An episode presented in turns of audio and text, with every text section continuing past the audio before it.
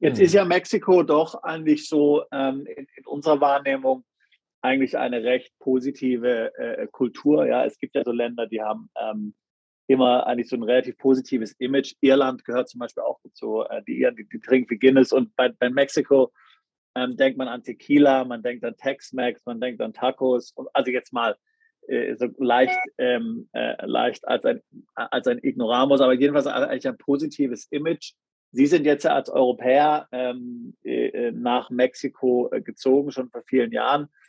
Äh, wie ist jetzt, wie war, ist jetzt Ihre persönliche Erfahrung ähm, in dem Land? Wie wohl fühlen Sie sich da? Ich, mir ist klar, Sie sprechen sehr gut Spanisch, wir sind verheiratet mit einer Mexikanerin. Ähm, wie wurden Sie willkommen geheißen? Wie ist so die Kultur? Wie muss man sich das vorstellen? Perspektive Ausland. Der Podcast für Unternehmer und Freiberufler, die es ins Ausland zieht. Egal ob Steuerplanung, Auslandsfirmengründung oder Lifestyle-Fragen. Hier geht's jede Woche zur Sache. Und hier sind deine Gastgeber, Daniel Taborek und Sebastian Sauerborn. Es gibt ja verschiedene Gründe, weshalb man nach Mexiko äh, mal reist oder fliegt. Der eine oder andere macht das wegen dem Urlaub, der andere hat Familie, ähm, manch einer äh, arbeitet dort. Und dann gibt es auch Leute, die überlegen, könnte Mexiko äh, ein Wohnsitz für mich sein? Und da wollen wir heute mal ein bisschen äh, mit Ihnen drüber sprechen, weil Sie sind ja Experte auf verschiedenen Gebieten. Äh, Sie werden sich jetzt gleich nochmal äh, unseren äh, Zuschauern und Zuhörern bestimmt selbst vorstellen. Gerne. Ähm, dann haben Sie das Wort jetzt. Prima, ja, danke. Also ich bin ähm, vielleicht äh, inkorrekt, fange ich mal mit mir an und dann mit, mit unserer Kanzlei. Also ich bin äh, in Deutschland aufgewachsen, in Spanien auf Urlaub geboren. Das heißt, meine älteren Geschwister äh, sind alle in Deutschland geboren. Ähm, meine Mutter wollte zur Geburt lieber in Spanien sein und da das alles gut klappte, sind wir sofort wieder zurück. Äh, und dann ähm, äh, in Deutschland in Wuppertal Abitur gemacht, in Köln Jura studiert und dann in Mexiko eingeheiratet. Äh, nach einem Jurastudium halt nochmal in Mexiko studiert. Und äh, ich habe sowohl den äh, spanischen Reisepass als auch den ähm, mexikanischen Reisepass ähm, und bin seit na, über 25 Jahren in unserer eigenen Kanzlei Cuesta Yaca Esquivel, heute McDonald Uribe Cuesta Yaca Esquivel tätig. Äh, und dadurch, aufgrund meines Backgrounds, äh, der starken, ähm, des starken Verhältnisses und äh, Bezugs zu Deutschland, haben wir sehr viele deutsche Mandanten, klassischerweise vom, vom typischen Mittelständler aller Größenordnung. In Deutschland ist ja der Mittelstand manchmal von, von einem Garagenunternehmen bis zu einem Unternehmen, das 60 Tochtergesellschaften oder noch mehr weltweit hat, auch ein paar DAX-Unternehmen darunter und mit der, also ursprünglich stark deutschlandlastig ähm, und anschließend erweitert auf USA, natürlich der große Nachbar in Mexiko, meine Partner natürlich auch stark mit USA verlinkt beruflich. Ähm, und äh, mittlerweile auch die letzten, na fast schon zehn Jahre stark, äh, auch relevant im Asiengeschäft tätig. Äh, und dadurch, dass wir ausländische Unternehmen vertreten, ist natürlich Migrationsrecht immer ein Thema. Warum?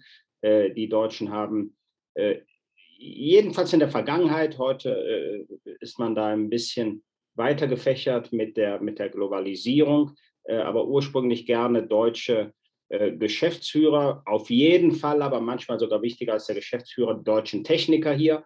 Ähm, und äh, aus diesem Grund sind wir halt auch im Migrationsrecht tätig.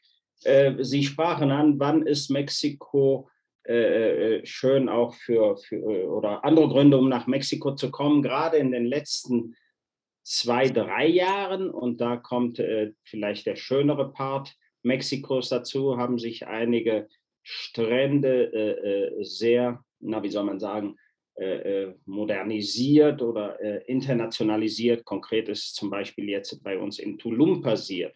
Das ist äh, eine sehr schöne Ecke in der Nähe von Cancun, also anderthalb Stunden, eine Stunde. Das sind in Mexiko alles keine Entfernungen bei der Größe dieses Landes. tut sich eine sehr schöne Ecke auf. Und da hat, ist es tatsächlich in letzter Zeit oft passiert, dass Deutsche äh, ich nehme an, teilweise einfach nur im Urlaub sind und sich wirklich ins Land verlieben und sagen, wow, hier möchte ich was kaufen.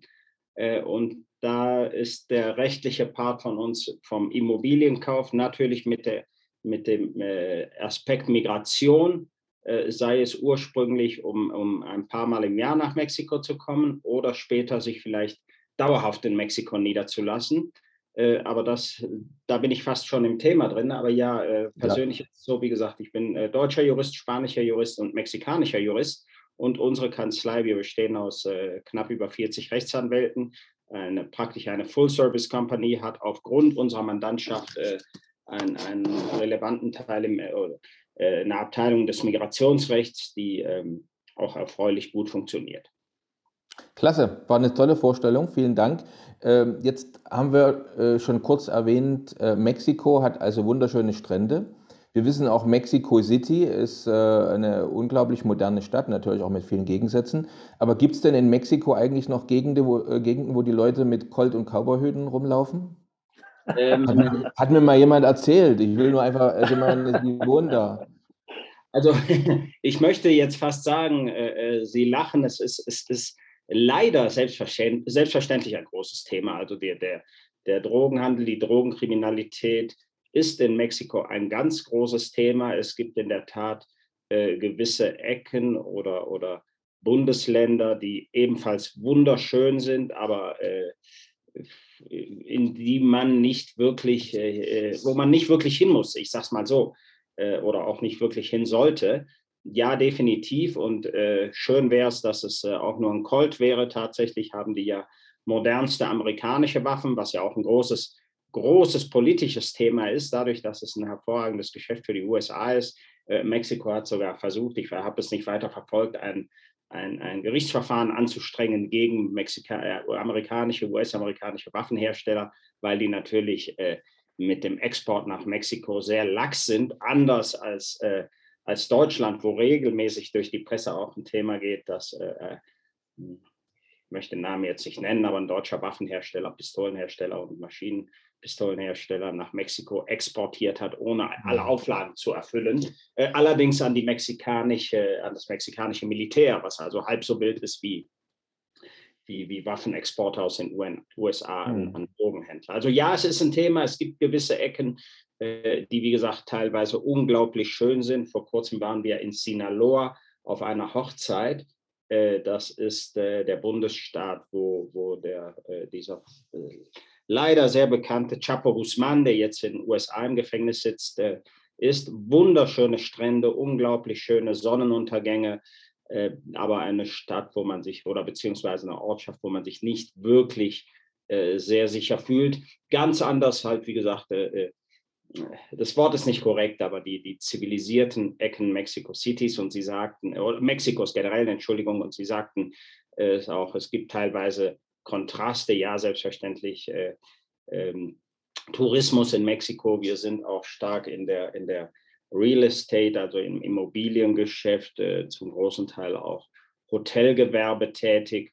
Und da gibt es natürlich die, die, die ganz äh, äh, die Ecken, die extrem in sind in Mexiko, wie Baja, Baja California, Cabo San Lucas, wo halt die äh, sehr viele US-Celebrities und sonstige reiche Menschen in, in, aus Los Angeles in erster Linie, die fliegen dann mal für, ich weiß nicht, wie lang der Flug ist, dürfte ziemlich kurz sein, knapp über eine Stunde wahrscheinlich, ähm, nach Cabo San Lucas, Los Cabos. Und da gibt es natürlich Häuser, die wirklich Celebrity-like sind, aber auch die, die Ecke Cancun, Playa del Carmen, Rivera Maya und neuerdings Tulum, die äh, zum Beispiel nach Cancun gibt es unglaublich viele Direktcharterflüge äh, aus Düsseldorf, aus München, aus Paris, aus allen Ecken.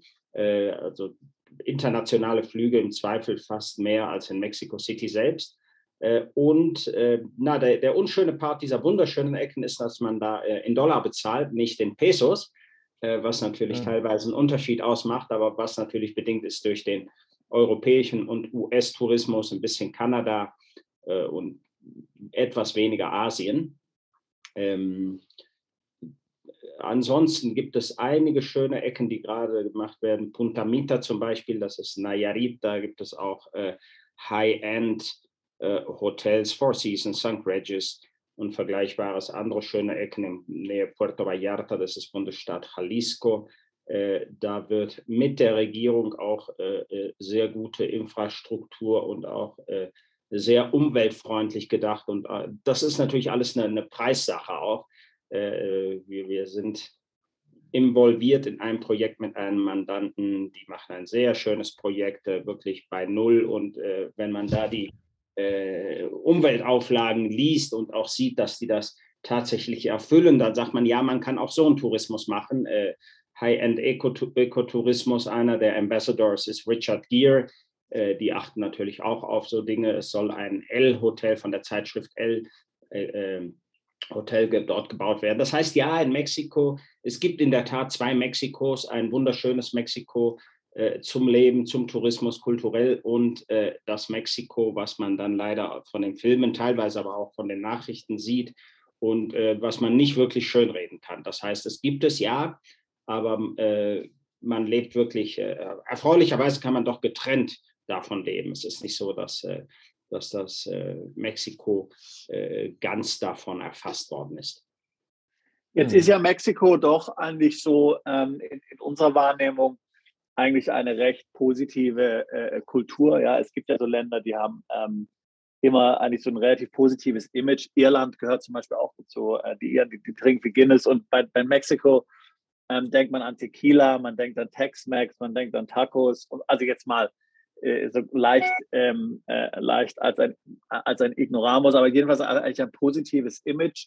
Sie sind jetzt als Europäer ähm, äh, nach Mexiko äh, gezogen, schon vor vielen Jahren. Äh, wie ist jetzt, wie war, ist jetzt Ihre persönliche Erfahrung ähm, in dem Land? Wie wohl fühlen Sie sich da? Ich, mir ist klar, Sie sprechen sehr gut Spanisch. Wir sind verheiratet mit einer Mexikanerin. Ähm, wie wurden Sie willkommen geheißen? Wie ist so die Kultur? Wie muss man sich das vorstellen? Also in der Tat, in der Tat, Mexiko, äh, der Mexikaner, und da spreche ich wirklich generell, ist sehr, sehr offen.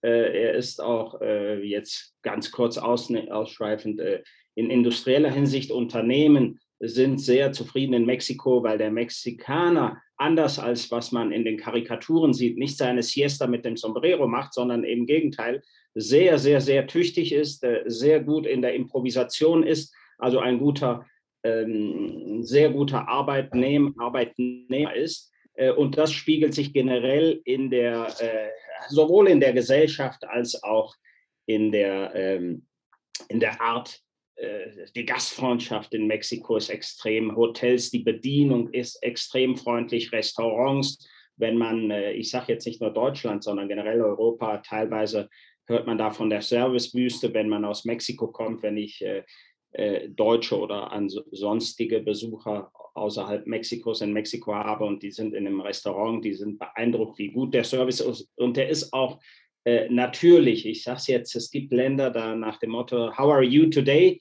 Das äh, mhm. dann, sind dann sehr nette Floskeln, aber im Ergebnis ist es nicht äh, vom Herzen. Der Mexikaner ist tatsächlich sehr offen. Was hat das für Folgen?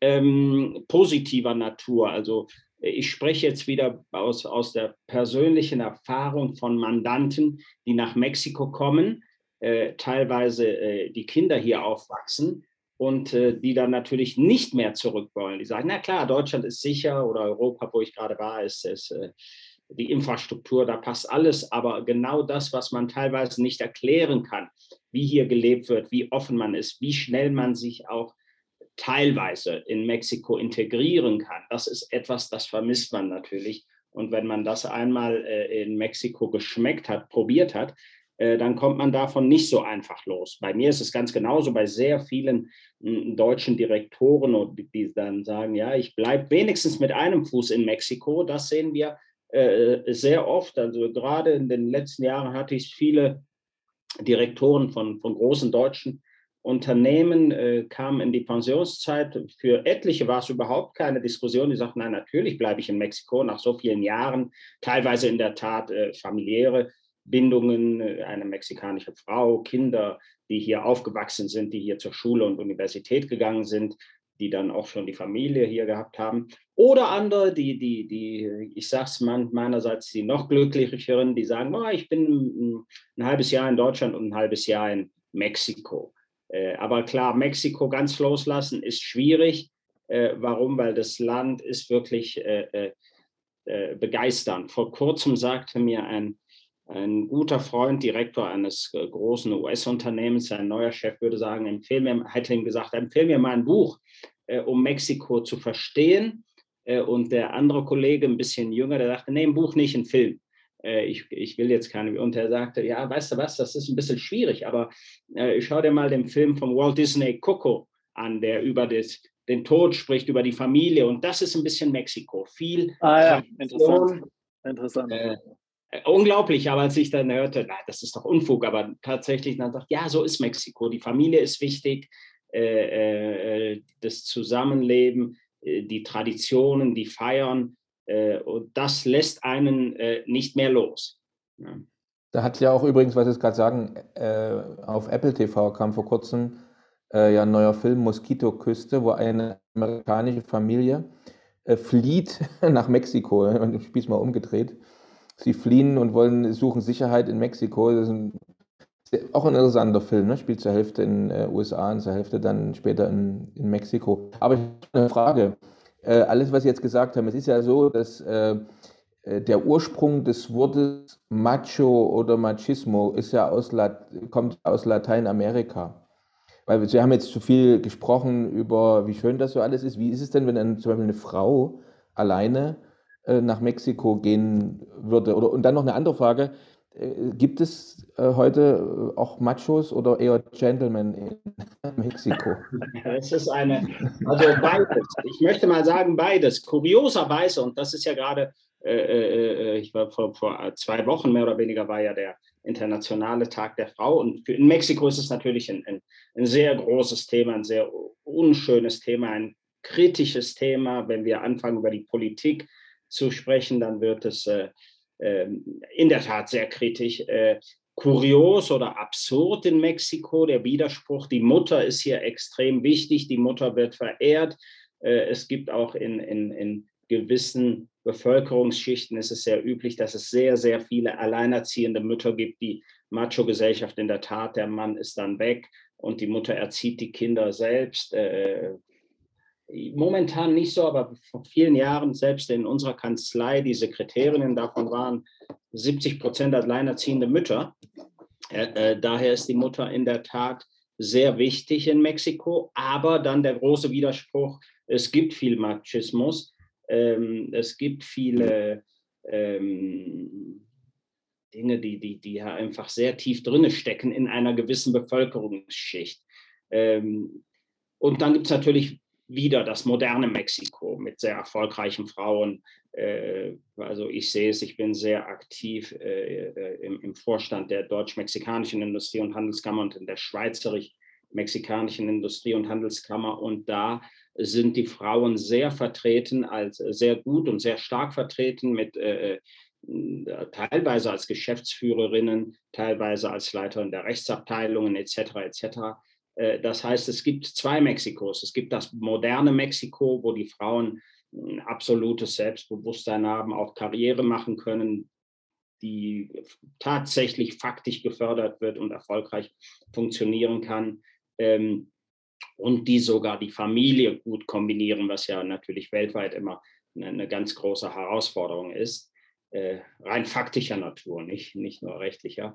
Äh, ja, das ist, es ist ein Thema in Mexiko. Ähm, die Frage, wie kann man in Mexiko alleine reisen, äh, möchte ich fast behaupten, äh, äh, als Frau genauso wie als Mann. Es gibt Ecken, die sollte man äh, einfach in Mexiko vermeiden. Und es gibt andere, da kann die Frau, und das bezieht sich auch auf Strände, auch auf Strände in, in Oaxaca, Städte, Puerto Escondido, wo die Frau äh, äh, teilweise wirklich die, die Rucksacktouristin sich genauso bewegen kann wie der Rucksacktourist. Also ich denke, zum großen Teil haben wir da doch, doch sehr große Fortschritte gemacht. In Mexiko, wie gesagt, wir sehen auch sehr viele ähm, Frauen, die, die entsandt werden äh, ähm, nach Mexiko und die dann im Urlaub, äh, gerade in Deutschland hat man ja teilweise mehr Urlaub als hier in Mexiko, äh, Gebiete in Mexiko kennenlernen, wo, wo man sagt, wow, da würden sich viele Mexikaner in Anführungsstrichen nicht mal ebenso hintrauen und die sagen, nein, ich habe mich absolut sicher gefühlt etc. Ähm, also ich würde fast gerne behaupten, vergleichbar wie überall auf der Welt, nicht überall, es gibt große Unterschiede, Entschuldigung, wie, wie in vielen äh, äh, äh, touristischen Reiseländern, wo man sagt, als Frau kann man sich genauso frei bewegen wie als Mann. Äh, zum allergrößten Teil ja. Also wirklich Orte vermeiden, mehr als äh, Geschlechtsthema, ja. Mhm. Hat denn, jetzt ist ja so, dass ähm, in vielen Teilen der, der Welt hat ja Corona äh, was mit Staaten, Ländern, mit den Menschen, mit den Gesellschaften gemacht. Also zum Beispiel äh, in, in Deutschland äh, ist die, hat sich die Homeoffice-Kultur weiterentwickelt. Äh, auf der anderen Seite will plötzlich niemand mehr Restaurantfacharbeiter lernen, weil man gesehen hat, wie schnell es dieser Branche auch schlecht gehen kann, wie auch immer. Also es, passiert ja, also in dieser Corona-Zeit äh, ist vieles passiert. Hat sich irgendwas Sichtbares auch in Mexiko äh, geändert jetzt in den letzten zwei Jahren? Ist das, äh, oder ist es vorbeigegangen an, an Mexiko? Äh, ich denke beides. Ich denke beides. Es hängt sehr, sehr stark von der Industrie ab. Büros in der Tat, da gibt es sehr viel Homeoffice, viele vergleichbar zu dem, was man in Deutschland und in den USA hört und sieht, äh, wollen teilweise gar nicht zurück ins Büro oder sagen, naja, warum machen wir nicht das hybride Modell? Äh, warum? Allein die, die, die Anreisezeiten in Mexiko, Mexico City sind natürlich relevant. Andere Industrien, wo, wo, wo ein Homeoffice natürlich nicht möglich ist, gerade Produktion, die in Mexiko sehr wichtig ist, aber auch Dienstleistungen, sowohl Hotelgewerbe, Restaurantgewerbe etc., da ist Homeoffice natürlich auch nicht möglich. Ähm, äh, rein vom Gesetz her, vom Arbeitsrecht, aber auch vom Gesundheitswesen sind äh, die Büros wieder offen. Das heißt, äh, äh je, niemand hat wirklich einen Anspruch mehr auf, auf Homeoffice, ähm, aber sehr, sehr viele Unternehmen, äh, insbesondere auch internationale Unternehmen, die, die in Mexiko sind, äh, arbeiten nach wie vor äh, äh sehr stark im Homeoffice oder zunehmend im Hybridmodell, wo aber wirklich nur 30 Prozent äh, der Belegschaft ins Büro gehen, alles andere wird ähm, also ein bisschen vergleichbar äh, äh, zur, zur Welt insgesamt, aber rein äh, mental äh, würde ich sagen 50-50. Viele sagen, wow, es geht mir gut im Homeoffice. Äh, viel problematischer war das Thema mit den Schulen, glaube ich, und den Kindern, ob die wieder in die Schule gehen oder nicht. Und davon mhm. hängt es natürlich auch ab, ob man äh, ruhig im Homeoffice arbeiten kann oder ob man Doppelstress hat. Das war in Mexiko nicht anders wie das, was man in vielen Teilen auf der Welt lesen konnte. Ja. Jetzt, schön. Maya, ähm, ähm, jetzt ähm, hat sich ja doch ähm, äh, durch Corona und Covid, also auf jeden Fall in Europa, ähm, äh, bei vielen Mandanten tatsächlich auch im Bewusstsein was geändert äh, und auch im Bewusstsein äh, insofern ähm, äh, gezeigt, dass eigentlich die Welt größer ist, als man bisher gedacht hat. Ja, denn, und auf der anderen Seite natürlich kleiner auch geworden ist die Welt in gewisser Weise, wenn man in Europa geblieben ist und dann im Lockdown war und so weiter aber sie hat ja auch gezeigt, dass man im Grunde jetzt möglicherweise in einem Land wie, äh, wenn man einen bestimmten Beruf hat, es gibt ja so diesen Begriff der digitalen Nomaden, äh, dass man dann ähm, zum Beispiel in einem Land wie Mexiko ähm, äh, sich aufhalten kann, wenigstens für eine gewisse Zeit, äh, dann nicht im Grunde dort im grauen Deutschland sein muss, sondern eben zum Beispiel in Mexiko sein kann. Ähm, sind Ihnen solche ähm, Mandanten auch in der Praxis begegnet? Also das heißt im Grunde ähm, Personen, die jetzt äh, letztlich ähm, möglicherweise Provisionen oder, oder anderweitigen Einkommen aus dem Ausland haben und dann mal für ein paar Jahre nach Mexiko äh, äh umziehen wollen.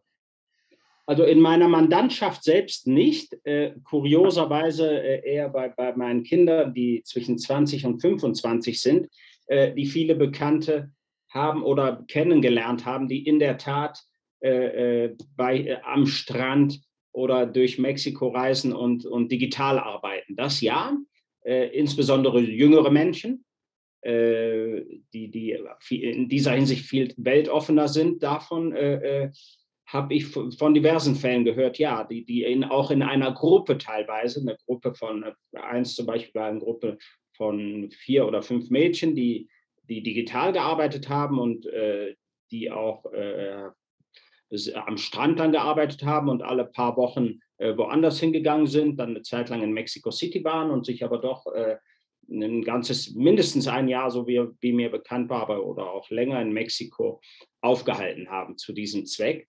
Äh, bei unseren Mandanten selbst nicht. Wie schwierig ist es, äh, zum Beispiel für so jemand dort in Visa zu kommen, dass er zum Beispiel, wie Sie gesagt haben, ein Jahr dort sich in Mexiko ähm, ähm, aufhalten kann? Ähm, und, und wie würde das funktionieren? Ist es einfach schwierig oder ähm, sind da hohe Auflagen zu erfüllen? Äh, grundsätzlich ist die Migration in Mexiko verhältnismäßig offen. Mexika, Mexiko ist kein äh, klassisches Migrationsland, wie es äh, vielleicht USA vor Trump oder auch während Trump etc. war. Äh, allerdings gibt es äh, sehr, sehr viele Einwanderer in Mexiko natürlich von, aus, aus Lateinamerika selbst.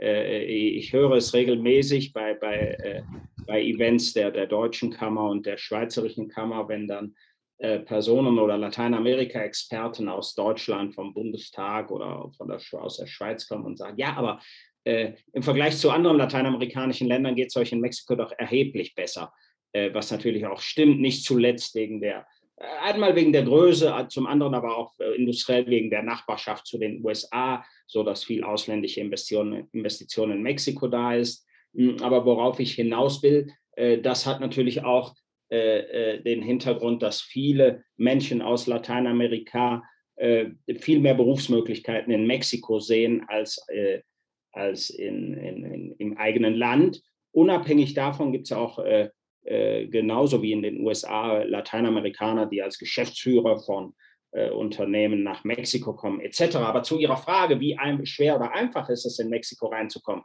äh, um, um reinzuschnuppern, ist es sehr einfach. Man kann äh, im Flugzeug bekommt man das sogenannte FMM-Visum. Das füllt man aus und man kann damit als Tourist oder äh, für Business-Zwecke, whatever that means, ähm, also ich komme gleich auf die Business-Zwecke zurück, in Mexiko sein, vollkommen legal im Land, über 108, bis 180 Tage, äh, ohne jetzt auf Steuerproblematiken und die 183-Tage-Regelung, wo muss man dann Steuern zahlen, wenn man über 183 Tage im Land ist, äh, wird es von, viel, von, von vielen Personen einfach auch so gemacht, dass ich nach den 180 Tagen einmal ausreise und dann wieder als Tourist für nochmal 180 Tage einreise. Das ist, äh, davon kennen wir Fälle, die, die äh, wirklich etwas touristischer in Mexiko sind, in Mexiko sich nicht steuerlich melden, sondern einfach faktisch äh, legal im Land sind und ihre Aufgaben, sei es, dass man etwas äh, äh, Freigeist ist und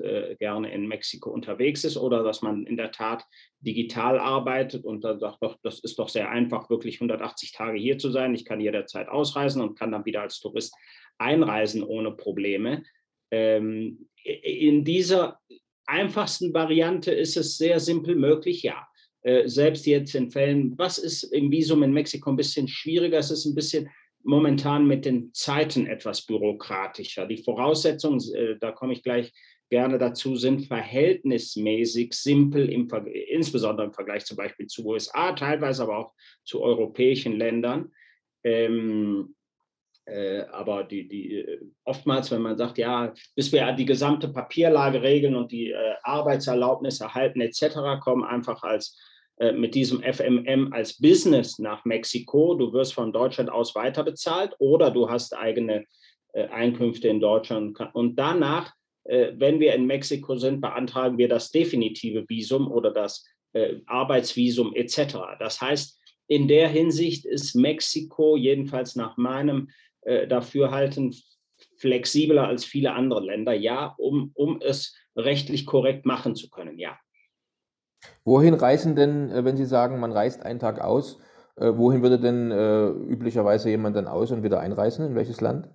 Also üblicherweise entweder Guatemala, Kuba oder irgendwo in die USA. Okay. Man nimmt sich einen Bus oder mhm. Flugzeug, fliegt raus und dann wieder einen Tag oder zwei Tage später wieder rein mit einem neuen Visum. Da ist man vollkommen mhm. legal, der Kostenaufwand ist gering. Aber also streng genommen, ähm, streng genommen, wenn ich es richtig verstanden habe, mal klar, also einwanderungsrechtlich ist es möglich.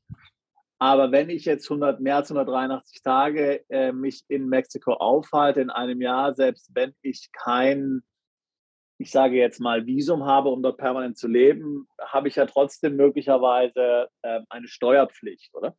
Korrekt, zumindest, ja. zumindest theoretisch. Ich meine, ich weiß nicht, ob das irgendjemand kontrollieren kann oder kontrollieren will, aber also zumindest kann man nicht sagen, es ist einfach äh, per se steuerfrei, nur weil man ausländische Einkünfte hat. Äh, Absolut. Also vielleicht, vielleicht, wie gesagt, wo kein Kläger, da kein Richter. Aber das ist ja meistens nicht ein, ein, ein gültiges Rechtsprinzip. Absolut. Also das ist auch in Mexiko so und wir haben in der Tat in den letzten über zehn Jahren, wo es das, die, die schwarzen Kassen und sowas äh, zunehmend weniger oder fast also offiziell überhaupt nicht mehr gibt, ist es selbstverständlich ein Thema. Ähm, äh, es ist natürlich ein Riesenunterschied, ob ich äh, von einem Unternehmen nach Mexiko gesandt werde und die ersten paar Monate, bis ich die Visa-Thematik äh, hinkriege, noch nicht gemeldet bin und mich dann in Mexiko steuerlich anmelde, als wenn jemand sagt, ob ich äh, jetzt ein Jahr lang in Asien bin oder ein Jahr lang in Lateinamerika. Äh, ich, äh, es ist nicht so, dass, dass mich ein Unternehmen hier hinschickt. Da, da, da bin ich ein bisschen lockerer drauf, sage ich mal, sagen wir mal so. Äh, da, da hängt natürlich in der Tat der, ähm, das konkrete Migrationsrecht mit dem Steuerrecht äh, sehr eng zusammen. Äh, um dann vielleicht auf das Thema Migration zu kommen. In Mexiko kennen wir äh, die, die sogenannte, was man damals, äh, damals vor fünf Jahren weg kannte, das FM2-Visum und das FM3-Visum, sehr bekannt, wenn man mal Bezug zu Mexiko gehabt hat dann war es, will man nur eine Zeit lang in Mexiko sein oder will man theoretisch wenigstens dauerhaft in Mexiko bleiben? Und heute, nach der Migrationsreform, gibt es jetzt äh, die, die sogenannte temporäre Residenz, so wäre die wörtliche Übersetzung, Residencia temporal. Und da gibt es äh, zwei einfache Unterschiede. Das eine ist mit Einkünften in Mexiko und das andere ist ohne Einkünfte in Mexiko. Ne, wenn man mit Einkünfte in Mexiko hat, dann hat man einen mexikanischen Arbeitgeber, ein Unternehmen, äh, sei es deutscher, amerikanischer oder rein mexikanischer Herkunft, das sich mittlerweile als Arbeitgeber bei Migration äh, anmelden muss und die können dann Ausländer einladen in Mexiko, die dann eine Arbeitserlaubnis erhalten und fast gleichgestellt einem mexikanischen, jedenfalls einem mexikanischen Steuerzahler sind und in Mexiko ein Gehalt beziehen. Äh, dass äh, die, die temporäre Residenz ohne Einkünfte, da muss man nachweisen, dass man, äh, ähm, dass man, dass man sich selbst in Mexiko äh, äh, äh, wie heißt das, dass man so, ausreichende Auskünfte hat, um in Mexiko leben zu können. Versorgen kann, genau. Genau. Das ist ja zum Beispiel für Rentner oder sowas, äh, Rentner geeignet, möglicherweise. Korrekt, korrekt oder richtig. Da, also in der Praxis sehen wir das für jemanden, der nur eine Zeit lang nach Mexiko kommt, jetzt in, in, in geschäftlicher Hinsicht und vom deutschen Unternehmen weiter bezahlt wird. Das heißt, er wird nicht in Mexiko als Arbeitnehmer angemeldet bei der mexikanischen Gesellschaft und bei der mexikanischen Sozialversicherung, sondern weiterhin von Deutschland aus bezahlt. Das ist klassischerweise ein Techniker, der, der für hm, einen Produk Produktionsaufbau für, für äh, ein bis zwei Jahre in Mexiko ist und sobald die, äh, das Projekt steht, wieder zurückgeht oder im Zweifel in ein anderes Land. Oder wie Sie richtig sagen, für jemand, der sagt, ja, ich möchte in der Tat äh, in Mexiko voll oder teilweise leben. Das heißt, ich habe noch eine Wohnung in Deutschland oder ein Haus in Deutschland und äh, bin aber gerne dann etliche Monate auch in Mexiko, ohne äh, ganz streng prüfen zu müssen, ob das über ein halbes Jahr ist oder unter ein halbes Jahr. Warum? Weil ich weiterhin in Deutschland Steuern zahle, in, in Mexiko aber nachweise, dass ich Einkünfte habe. Und das kann man nachweisen, entweder indem man Kontoauszüge vorlegt, dass man äh, gewisse Einkünfte in Mexiko, äh, außerhalb Mexikos hat oder der Klasse, da ich sage klassische Fall ist übertrieben, aber den, den man auch aus den USA kennt, man kauft sich tatsächlich eine Immobilie, äh, die, die einen Wert von 250.000 Dollar in dem Fall mehr oder weniger übersteigen muss. Und äh, damit kriegt man, ist man automatisch im, im Investor in Mexiko und kann auch äh, ein Visum als Investor bekommen. Warum? Weil man damit nachweist, dass man die notwendigen Einkünfte hat, um in Mexiko leben zu können. Das ist die Alternative, die man äh, vollkommen rechtlich korrekt gehen müsste, wenn man sagt, ich möchte wirklich äh, jetzt erstmal Open-End in Mexiko äh, leben können, was nicht bedeutet, dass man äh, nicht auch äh, teilweise in einem anderen Land leben kann, ja.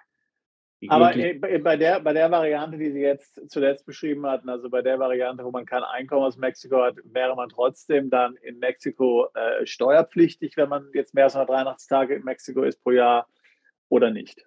Die ganz streng genommen ja. Also das jetzt nach, nach internationalem Steuerrecht, wenn man sich in äh, äh ganz streng genommen ja. Ganz streng genommen hätte man, würde man ja damit den, den Hauptwohnsitz, äh, den Hauptsteuersitz, Entschuldigung, in, in Mexiko begründen und damit in Mexiko steuerpflichtig werden.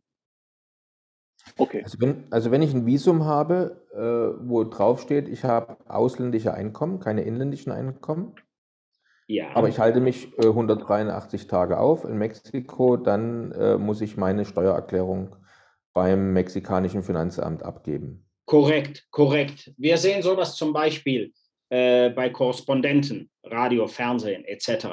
Äh, die haben, die werden zum großen Teil weiterhin von Deutschland ausbezahlt, weil die äh, drei bis fünf Jahre in Mexiko sind. Äh, die äh, bringen aber, machen eine Steuererklärung in Mexiko mit den Einkünften aus Deutschland.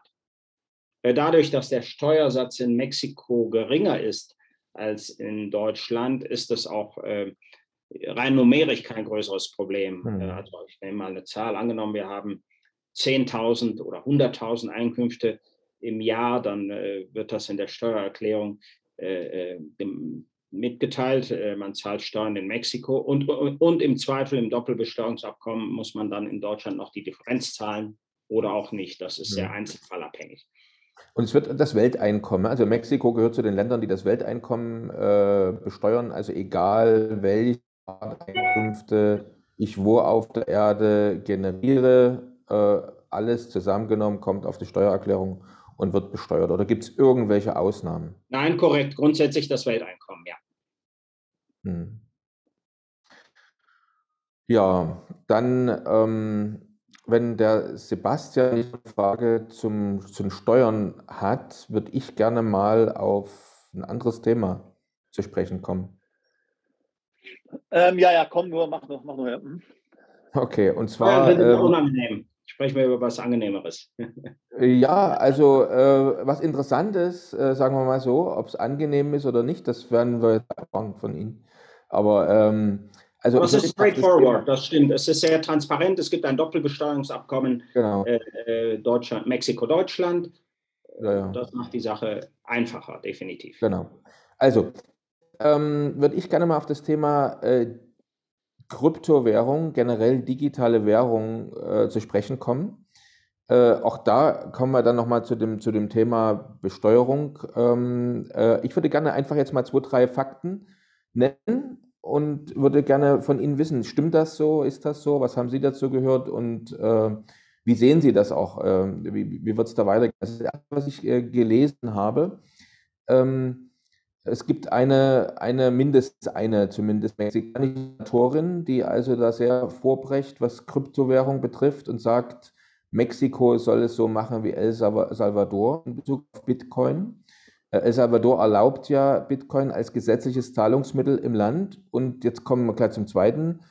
Ähm, Coinbase hat wohl äh, angekündigt, ich weiß nicht, ob Sie es schon gesehen haben, aber live, ob es funktioniert, Februar 2022, also letzten Monat, äh, dass man da in 37.000 Einzelhandelsgeschäften in äh, Mexiko äh, sich Kryptoüberweisungen in Bar auszählen, auszahlen lassen kann mit einer speziellen App. Und das andere, was auch sehr interessant ist, dass also der mexikanische Präsident jetzt wohl nicht so eine ganz positive persönliche Einstellung zur Kryptowährung hat, aber gesagt hat, Mexiko will äh, spätestens 2024 eine eigene digitale Zentralbankwährung raus.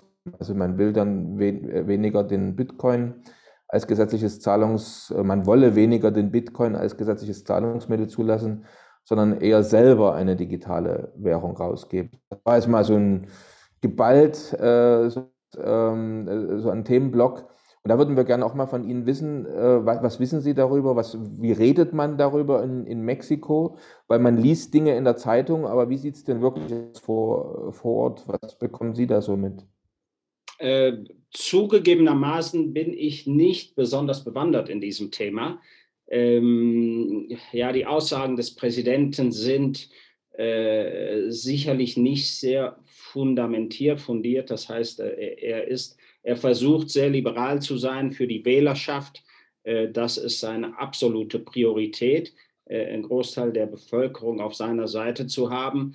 Äh, und daher ist er sehr, also heute sagt er Hü und morgen Hot. Das heißt, er ist, ist nicht wirklich kongruent möchte aber sehr liberal sein in vielen Aspekten, um eigentlich an alle Bevölkerungsschichten zu kommen.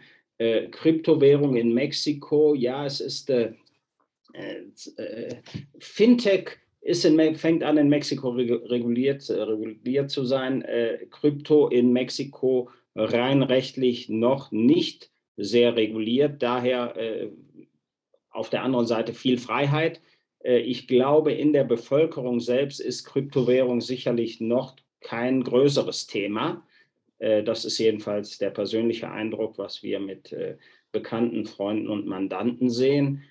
Was Sie ansprachen, dass man im vielen Einzelhandel etwas, was es in Mexiko gibt und sehr erfolgreich geworden ist, ist, dass es in jeder Ecke so einen kleinen, na, klein physisch gesehen, äh, äh, Laden gibt, vergleichsweise dem 7-Eleven, was man kennt und wo man praktisch alles kriegt, aber mittlerweile auch sämtliche Zahlungen vornehmen kann, äh, sowohl Kreditkarten als auch ähm, ähm, äh, Strom, äh, aber auch äh, teilweise ähm, Auslandsüberweisungen etc. Sie wissen, in mhm. Mexiko sehr wichtig, der Mexikaner, der auswandert, in den USA arbeitet, äh, und Geld nach Mexiko zurückschickt. Das ist äh, traditionell ein großes Geschäft auch für, für Banken oder Non-Banking-Banks in Mexiko gewesen. In der mhm. Hinsicht äh, und diese 7-Elevens, äh, die nennen sich hier OXO, gehören zur mexikanischen Coca-Cola-Gruppe. Äh, die gibt es wirklich in jeder Ecke und die sind natürlich mhm. von der Infrastruktur und von der Logistik ganz hervorragend. Das macht mir natürlich auch sehr viel Sinn, dass dass die für Krypto offen sind. So viel ich weiß, ist das aber die gesamte Fintech- und Krypto-Thematik in, in, in, in der Gruppe OXO ist meines Wissens aber noch in der Mache. Äh, ich weiß aber, mhm. dass die sehr offen sind. Ich habe einen Bekannten, der auch extra, äh, der, der in diesem Metier bei denen arbeitet, kennt keine Details. Äh, wie gesagt, ich glaube, Mexiko ist bisher für Krypto offen. Persönlich denke ich aber, es ist noch kein großes, relevantes Thema für die mexikanische Bevölkerung selbst. Aber muss wahrscheinlich sehr, sehr, also äh, offensichtlich muss es ein Riesenmarkt sein. Vielleicht auch gerade deswegen, was Sie äh, gerade erwähnt haben, dass so viele Mexikaner Geld nach Hause schicken wollen, weil selbst Amazon hat äh, angekündigt, einen neuen eigenen Service zu etablieren und genau den nämlich in Mexiko zu starten. Und zwar geht es darum, das heißt, das, das äh, Digital and Emerging Payments Projekt. Äh, und will man in Mexiko beginnen, dass die Menschen halt überall äh, Krypto mit Bargeld kaufen können. Also das muss offensichtlich schon ein interessanter Markt sein. Wie sieht es denn aus? haben Sie was Spezielles gehört zum Thema Steuern und Krypto? Also wenn, wenn jetzt jemand Einkünfte aus Krypto hat im Ausland, wie wir haben ja schon gesagt, Welteinkommen, also dann auch gar keine Alternative als Gewinne aus Krypto oder Mining ganz normal mit auf der jährlichen Steuererklärung. Streng genommen müsste das so sein. Äh, streng genommen müsste, wäre es vergleichbar zu, zu Gewinnen aus äh, äh Aktien und Fonds und Vergleichbarem. Die Steuerreform, die zum Anfang Januar, mit Wirkung zum Anfang Januar erlassen wurde, äh, also ich bin mir nicht bewusst, dass da Kryptowährungen konkret äh, oder separat aufgeführt werden. Also es gab etliche sehr relevante Reformen für, für Unternehmen, aber auch für Privatpersonen, für natürliche Personen. Mir ist nicht bewusst, dass es äh, eine relevante Änderung zu Kryptowährungen, dass man sagen muss, wow, das, da ist man jetzt äh, freier als vorher. Ich denke, es ist äh, einfach noch nicht sonderlich reguliert in Mexiko. Wie gesagt, Fintech mhm. ist da viel weiter. Äh, Krypto, glaube ich, ist noch ein etwas rechtsfreier Raum in Mexiko, äh, sodass äh, sicherlich der eine oder andere Investor sagt, das ist ein guter Augenblick hier anzufangen. Äh, und es wird sicherlich noch eine Weile dauern, bis das äh, vollkommen reguliert wird in Mexiko, ja. Hm. Ähm, wir haben ja ähm, äh, Herr Questern, ähm, eine Reihe von äh, Mandanten bei uns, äh, also Mandanten aus Deutschland, ähm, die jetzt vielleicht in, in einem etwas äh, ähm, untypischen, ähm, auf untypische Art und Weise, und, und das ist vielleicht meine Frage, ob es wirklich so untypisch ist, ähm, jetzt hier in Mexiko äh, tätig geworden sind. Äh, der Mandant, ähm, dem ich jetzt hier, an den ich gerade denke, ähm, der ist stark im E-Commerce-Bereich tätig, ähm, macht also viel Verkaufen auf Amazon und ähm, hat also den europäischen Shop und hat natürlich auch einen großen Shop in den USA. Und äh, äh, wir wissen jetzt ja gerade, was hier mit den Lieferketten weltweit im Grunde passiert ist. Äh, ähm, viel von diesem, viel von diesem E-Commerce ist ja immer abhängig gewesen von China. Aber ähm, da haben jetzt ja auch aufgrund der Containerpreise und anderer äh, generellen ähm, Probleme in der Lieferkette doch hier sich zum Teil sehr lange Wartezeiten ergeben. Weswegen dieser Mandant jetzt ähm, hier ein Logistik, ein kleines Logistikunternehmen, also jetzt nicht von, von, von einem Großkonzern, wir reden jetzt tatsächlich von einem relativ kleinen Mandanten, der macht da ein paar Millionen Umsatz, hier in Mexiko ähm, dabei ist, gerade aufzubauen, ähm, mit, mit, dem, mit der Vorstellung, dass viele der Produkte, die er bisher in China eingekauft hat, für die USA, in Mexiko äh, dann in Zukunft hergestellt werden und dann letztlich über die, über die Grenze verkauft werden. Der andere Mandant ähm, äh, äh, ist äh, äh, deutsch-spanischen Hintergrund ähm, und macht im Grunde solche, ich sage jetzt mal, Online-Marketing-Dienstleistungen für Mandanten. Auch wiederum viel in den USA. Das ist so Web Webdesign dabei, aber auch so Werbung auf Facebook, Werbung in Google und so weiter und so fort, was man so kennt. Und der hat auch letztlich dann ähm, in in Mexiko ein Büro eröffnet, wo er so zehn Leute hat, äh, die also in dem Bereich tätig sind und, deren letztlich, deren Arbeit er dann letztlich verkauft in die USA und auch nach Europa. In die USA natürlich einfacher wegen der Zeitzone. Ist das was, also wo Sie so, wo Sie so Mandanten sehen oder auch Unternehmen sehen, ähm, die jetzt eher kleiner sind, aber in diesen neuen äh, Industrien arbeiten, ist das was, was wo Mexiko äh, besonders für geeignet ist, zum Beispiel aufgrund des Lohngefälles, aber auch aufgrund der guten Erreichbarkeit äh, über die Straße zum Beispiel in die USA. Äh, ja, Thema äh, E-Commerce versus Produktion. E-Commerce definitiv in Mexiko mit den jüngsten Steuerreformen reguliert. Also der, der rechtsfreie Raum oder rechtsfrei jetzt gar nicht so negativ gedacht, gesagt, sondern weil es einfach noch sehr neu war und noch nicht klar reguliert wurde. Den gibt es jetzt nicht mehr. Das heißt, es gibt ziemlich klare Regelungen, auch in steuerlicher Hinsicht. Äh, eine andere Thematik ist natürlich äh, äh, versus Produktion. Ich bringe Produkte in Mexiko rein.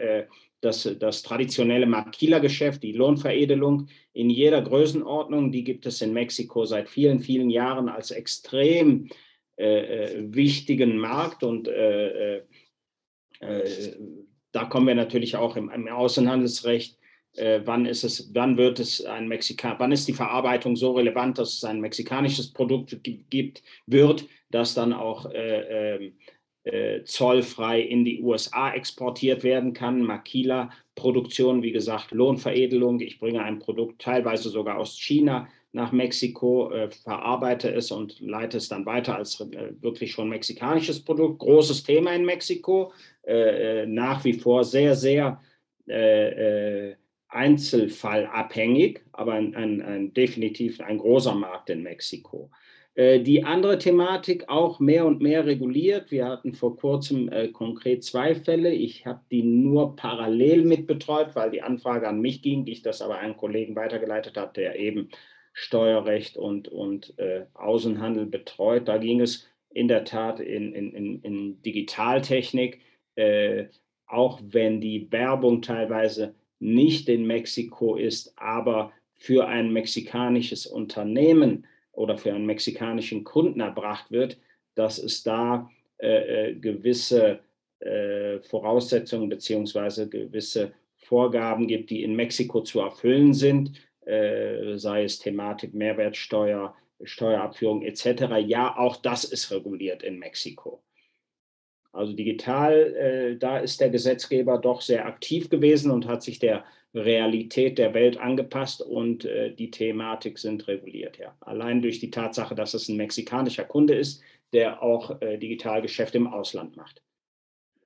Mhm. Aber dennoch, ähm, gerade wenn sich jetzt sozusagen die, die Aktivität des Unternehmens äh, richtet, äh, sozusagen exportorientiert, ich sage jetzt mal, ob es gab Dienstleistungen sind oder Waren, ähm, sicherlich Mexiko ein interessanter, äh, ein interessanter Standort auch für kleinere Unternehmen, oder?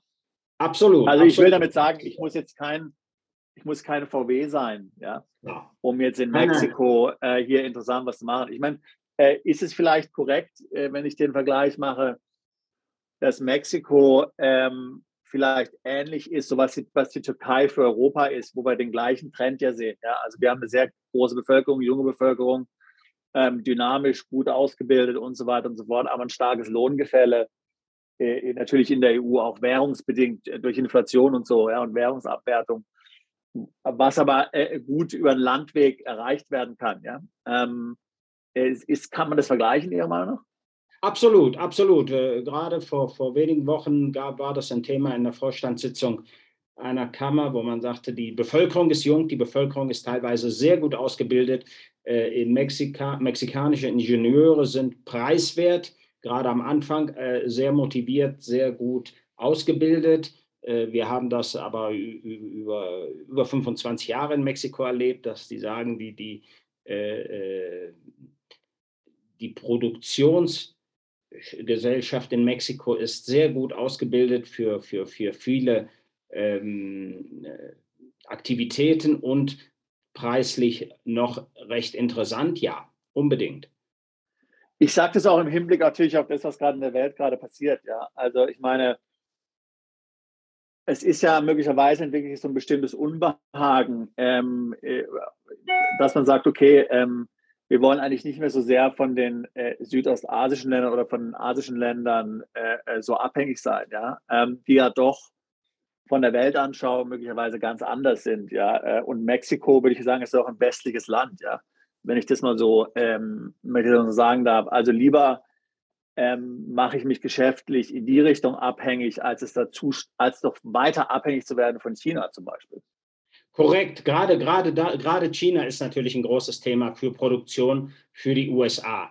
Äh, Mexiko hat die Infrastruktur, Mexiko hat die Nähe. Äh, für Mexiko ist, äh, ist es eine momentan historisch, ich glaube, einzigartige äh, Challenge, Möglichkeit zu sagen, kommt jetzt nach Mexiko. Die Tendenz, die wir sehen, in diesem Jahr gibt es wieder viel Events in den AHKs, viele Anfragen. Es fängt wieder an, Anfragen zu geben zu Mexiko, die es in den letzten zweieinhalb Jahren absolut nicht gab oder sehr reduziert. Das ist in der Tat ein großes Thema und eine große Gelegenheit für Mexiko, die man einfach nutzen sollte, ja.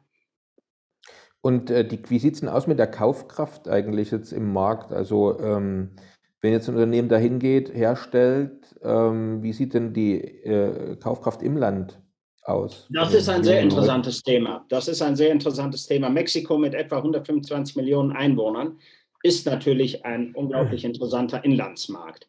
Äh, und wenn man sagt, von diesen 125 Millionen gibt es immer noch einen, äh, allein wegen der Größe relevanten Teil, die auch äh, teure Produkte oder Qualitätsprodukte kaufen, definitiv ja. Also Unternehmen wie Nahrungsmittelhersteller, Nestlé, die sind mhm. natürlich in Mexiko sehr aktiv, aber auch Pharmaunternehmen. Warum? Weil Pharma geht durch die gesamte Bevölkerung. Da wird theoretisch wenigstens nicht differenziert, ob, ob die gute, ein, große Einkünfte oder kleine Einkünfte haben. Aber ja, die Größe des mexikanischen Marktes äh, ist, ist für mich der Grund, warum Mexiko gut durch diese Krise, gut durch Corona gekommen ist, gut durch diese äh, politische äh, äh, die aktuelle Regierungspartei, die, die etwas anders denkt, äh, allein wegen der, des großen mexikanischen Marktes, nicht nur wegen der äh, Grenze zu den USA, die natürlich auch relevant ist, aber mhm. allein der, der mexikanische Binnenmarkt ist sehr interessant, ja, definitiv, ja, Kaufkraft, also alle,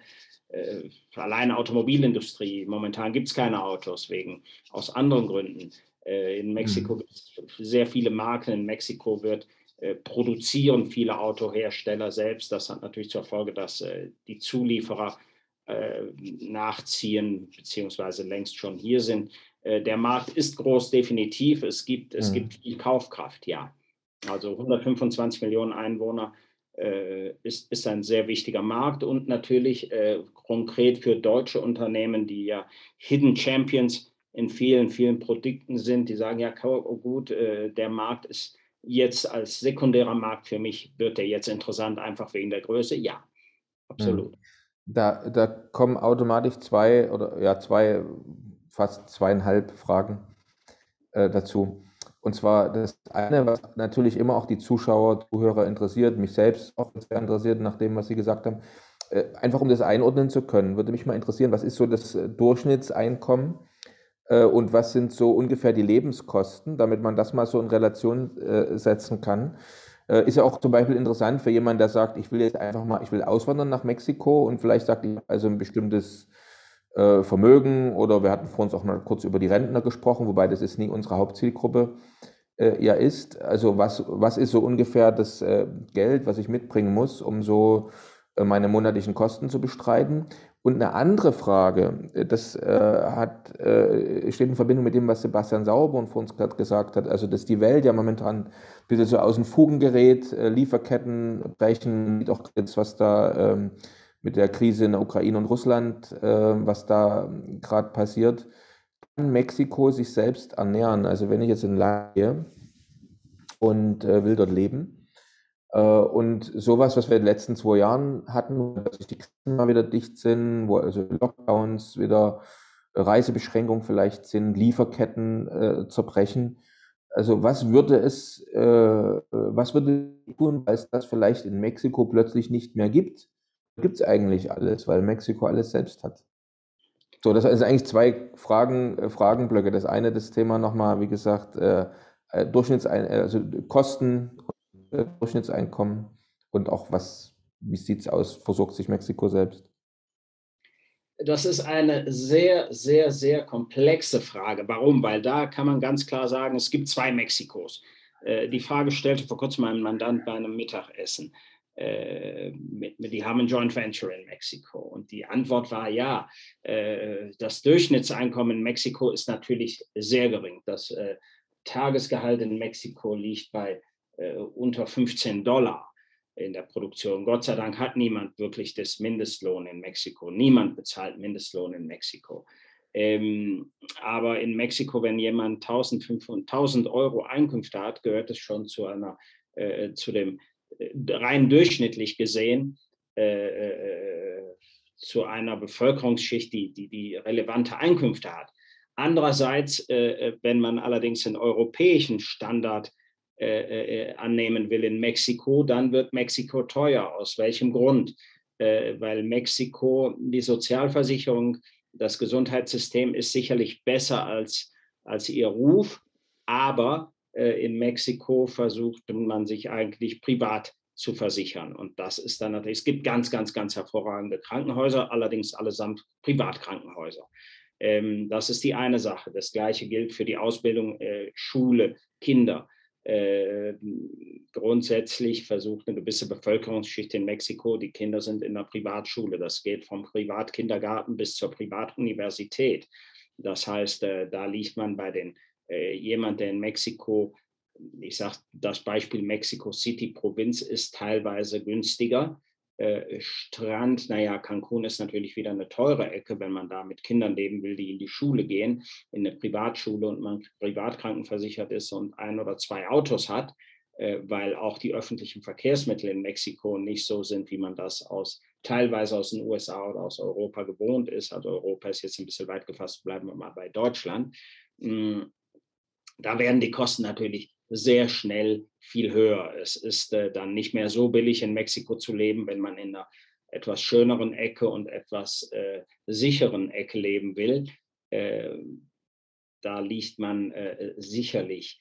Ähm, es hängt sehr davon ab, ob man mit Familie kommt, Kinder, Krankenversicherung, Schule etc., als wenn man sagt, oh nein, ich bin jetzt äh, finanziell unabhängig, äh, dann muss man einfach nur zusehen, eine vernünftige Krankenversicherung zu haben. Und wenn man sagt, ich gehe sogar äh, in, in, in einige sehr schöne Provinzen, sei es Oaxaca, sei es Puerto Escondido, sei es auch die gesamte Cancun-Area, da kann man teilweise natürlich mit mit, naja, mit, mit 4000 Euro kann man sicherlich sehr gut in Mexiko leben, also ein, andere, äh, ein anderes Standard, was man aus Europa eigentlich gewohnt ist. Aber wie gesagt, wenn man Familie hat und Infrastrukturkosten hat, dann wird Mexiko wieder, äh, dann braucht man schnell doch seine äh, 5000 Dollar ab netto, um, um hier mit Kindern leben zu können. Das ja. Mhm. Es ist also sehr, sehr schwierig zu sagen, aber wenn man ein europäisches Niveau halten will, äh, jetzt äh, müssen es doch mindestens zwischen 2.000 bis 4, äh, nee, eher 4.000 Euro sein, um, um wirklich zu leben, mhm. wow, hier lebe ich wirklich nett und gut und äh, es ist nicht nur besseres Wetter, sondern ich habe auch sämtliche ja. Äh, Sicherheiten, aber auch Bequemlichkeiten, die ich aus Europa gewohnt war.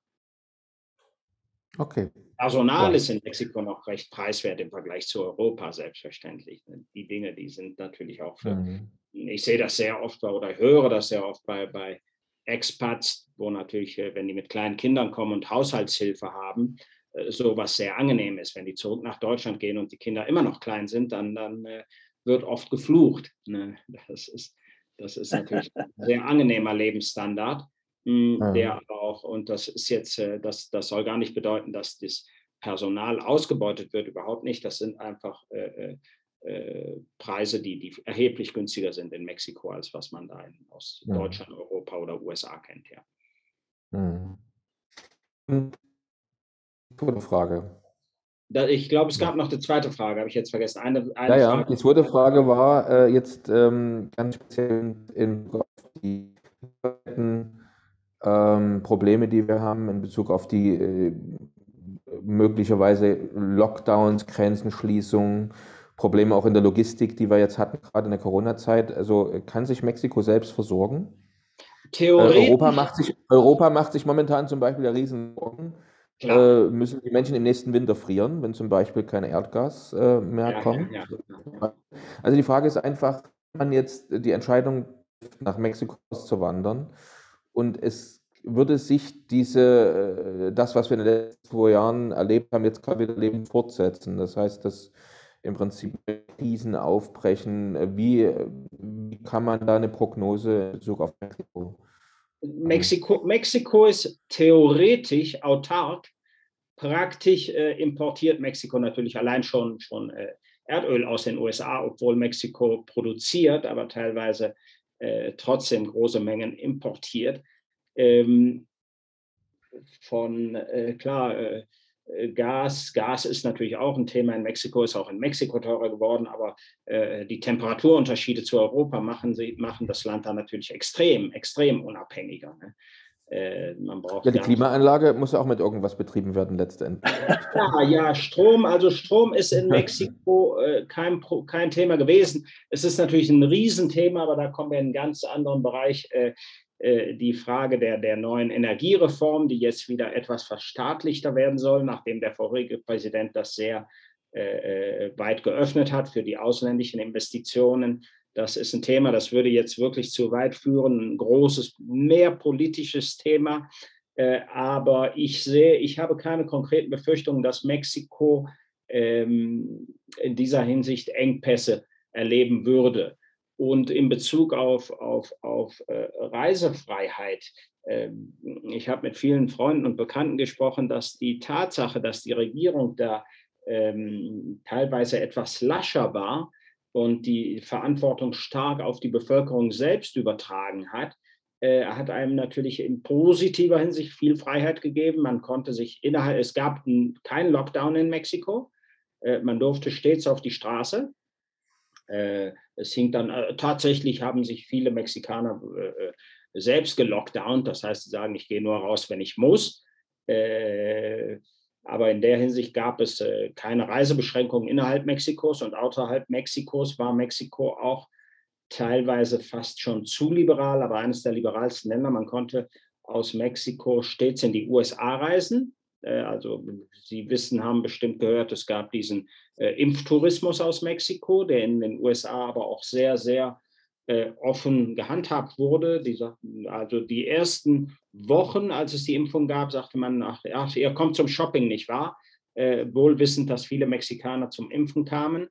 äh, in der Hinsicht war ähm, äh, die, die, die Reisebeschränkung hat es nie gegeben zu Corona-Zeiten. Da ist Mexiko sehr flexibel gewesen. Das kann man sehen, wie man will. Einerseits kann man sagen, wow, äh, viel zu lasch. Andererseits waren die Auswirkungen in keinster Weise negativer als, als in anderen Ländern. Das jetzt als persönliche Erfahrung. Mhm. Das, das im Ergebnis, im Nachhinein, im Rückblick kann man sagen, wurde es, äh, war es Glück, war es Zufall, äh, äh irgendwo doch gut gehandhabt. Mhm. Das ist jedenfalls meine persönliche Meinung. Wie gesagt, es wird da vieles, man hört, wird da vieles hören.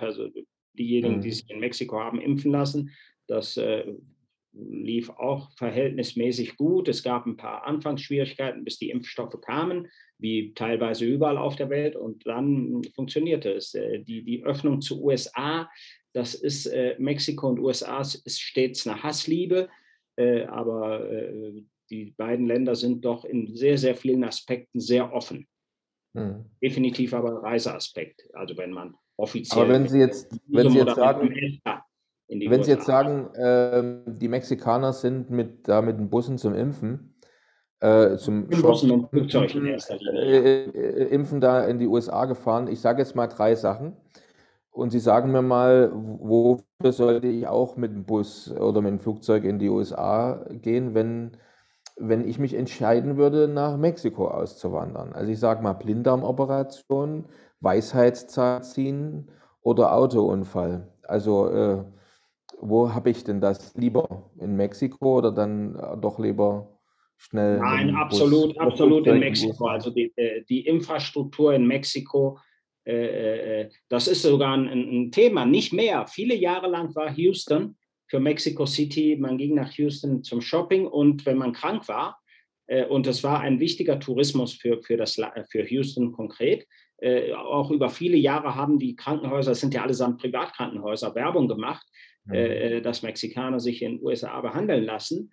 das ist seit über bald 30 Jahren äh, hat sich in Mexiko da doch definitiv eine Struktur, eine, eine, eine Qualität im, im, mhm. äh, viele, viele mexikanische Ärzte haben in den USA oder in Europa studiert, neben, neben Mexiko oder da die Fachausbildung gemacht.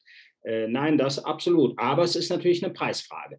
Äh, das heißt, Privatkrankenhäuser sind in Mexiko zum großen Teil sehr, sehr, sehr gut äh, auch mit weltweiten Standard, äh, aber natürlich eine Preisfrage. Immer noch, immer noch preiswerter als ein europäisches Privatkrankenhaus, definitiv ja, äh, aber schon eine Preisfrage. Es ist nicht so, dass man sagt, das, das ist umsonst, also mit meiner Kranken, man braucht eine private Krankenversicherung, die das abdeckt, ja, aber dann, dazu braucht man nicht in die USA, da ist Mexiko absolut autark. Mhm.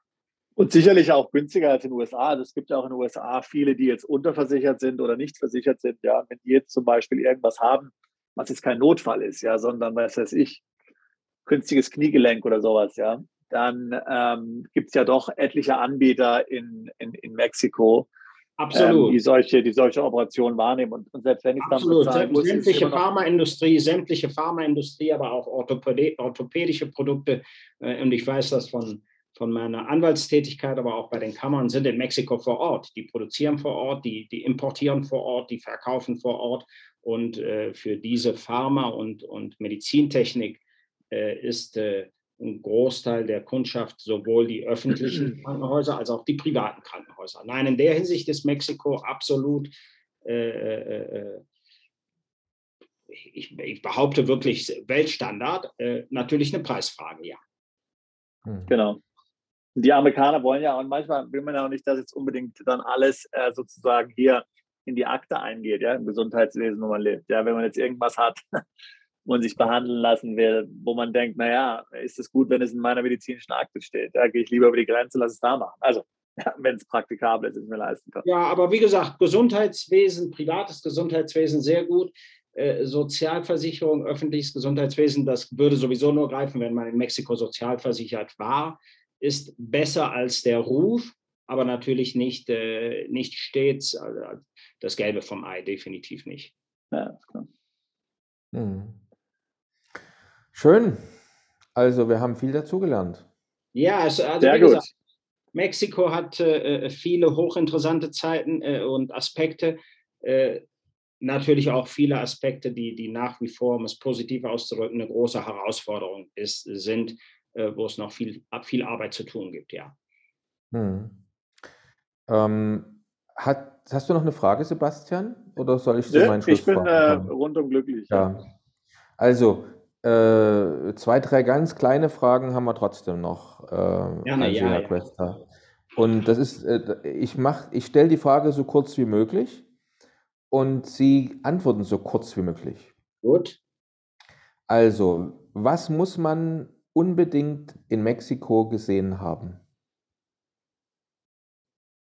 Ähm, als, als äh, wenn man Mexiko besucht, definitiv äh, diverse Maya-Pyramiden äh, unbedingt sehenswert. Es gibt unglaublich viele.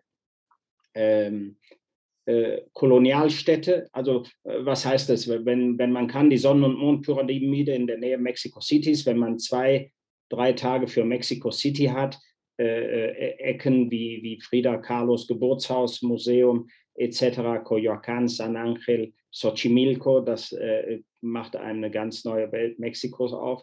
Äh, die mexikanische Haute Cuisine ist also nicht, nicht Taco Bell, den man aus USA kennt, sondern wirklich Äh, also Tacos auf der Straße sind natürlich unglaublich gut. Äh, aber ich würde sagen, äh, wunderschöne Kolonialstädte, sei es Oaxaca, sei es San Miguel de Allende, die natürlich touristisch schon immer oder schon seit sehr, sehr vielen Jahren sehr sehenswert sind, sehr sicher.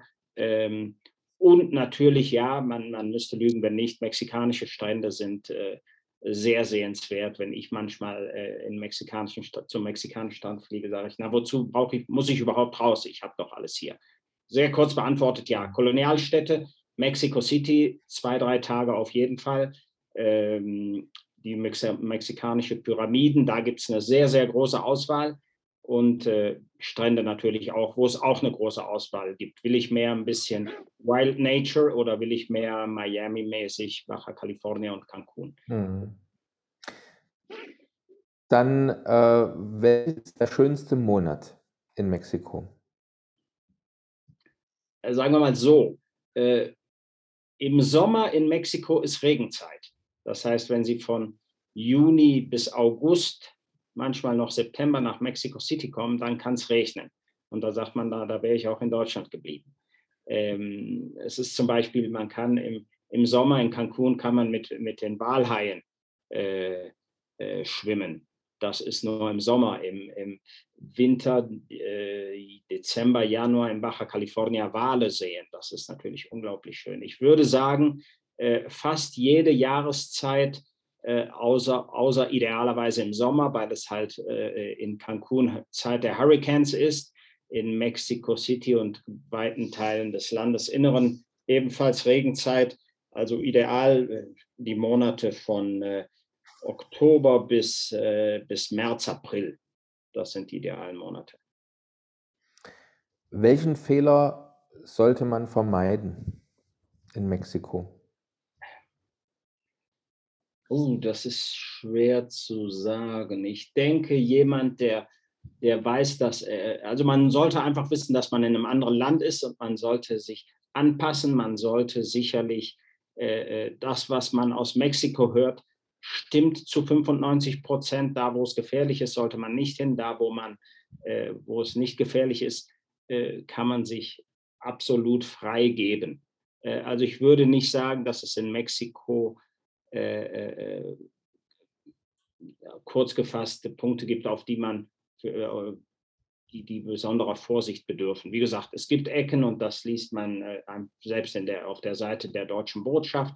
Äh, da sollte man nicht hin. Alles andere Bundesstaaten, wo, die, die aber per se nicht touristisch oder wenn man nicht gerade ein, ein Korrespondent ist, der dieses konkrete Thema angehen will, wie die Frauen äh, äh, in, in, in, im Norden des Landes etc., dann sollte man sicherlich in, so, in, so, in mhm. solche Ecken nicht. Das wäre das Einzige, wo man sagte, vermeide gewisse Ecken, die aber äh, sehr klar sind, wo man, wo, dass man die vermeiden muss. Also keine wirklichen Besonderheiten mit dieser klaren Ausnahme.